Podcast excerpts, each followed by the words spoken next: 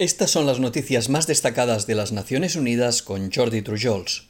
América Latina y el Caribe recibió el año pasado el monto más bajo de inversión extranjera directa desde 2010, advirtió este jueves un nuevo estudio de la Comisión Económica para América Latina y el Caribe.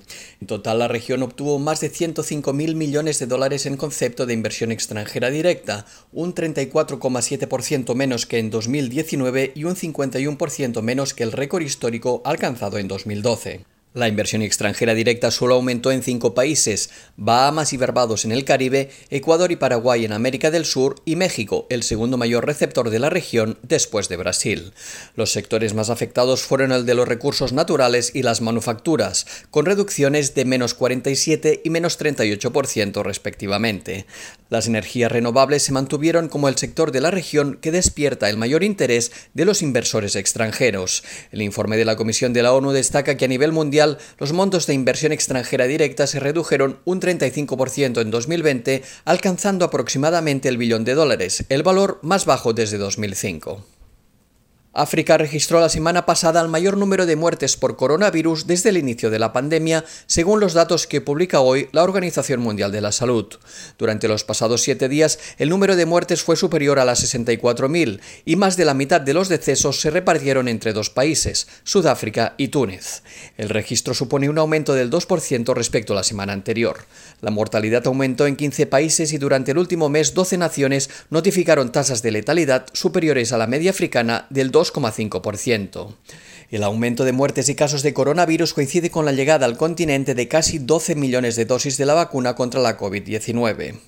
África necesita unos 183 millones más de dosis para vacunar completamente al 10% de su población a finales de septiembre y hasta 729 millones para cumplir con el objetivo de inmunizar totalmente al 30% de la población africana a final de año.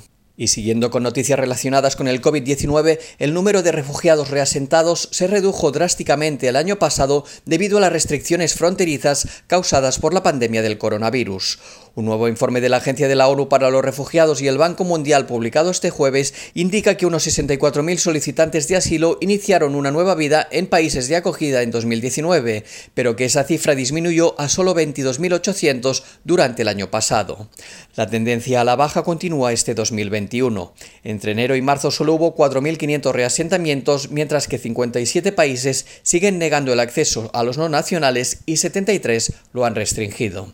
El estudio indica que el impacto socioeconómico de la COVID-19 ha afectado a casi todos los aspectos de la vida de los refugiados y otros desplazados forzosos, especialmente a los que viven fuera de los campos de refugiados. La alta comisionada de la ONU para los Derechos Humanos alertó este jueves sobre la difícil situación que viven los civiles en la ciudad siria de Daraa y sus alrededores y pidió un alto el fuego inmediato.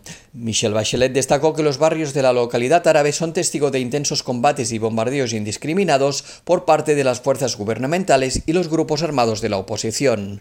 La única ruta de salida de Daraa está estrictamente controlada por el gobierno sirio.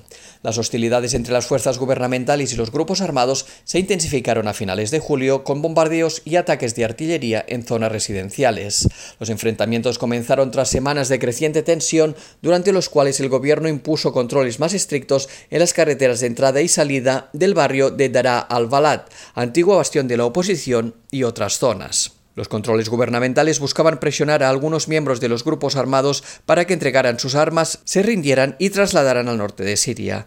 La escalada de confrontaciones ha obligado al menos a 18.000 civiles a huir de Dara al-Balad, muchos de ellos dentro de la propia ciudad o a otras zonas cercanas. Y hasta aquí las noticias más destacadas de las Naciones Unidas.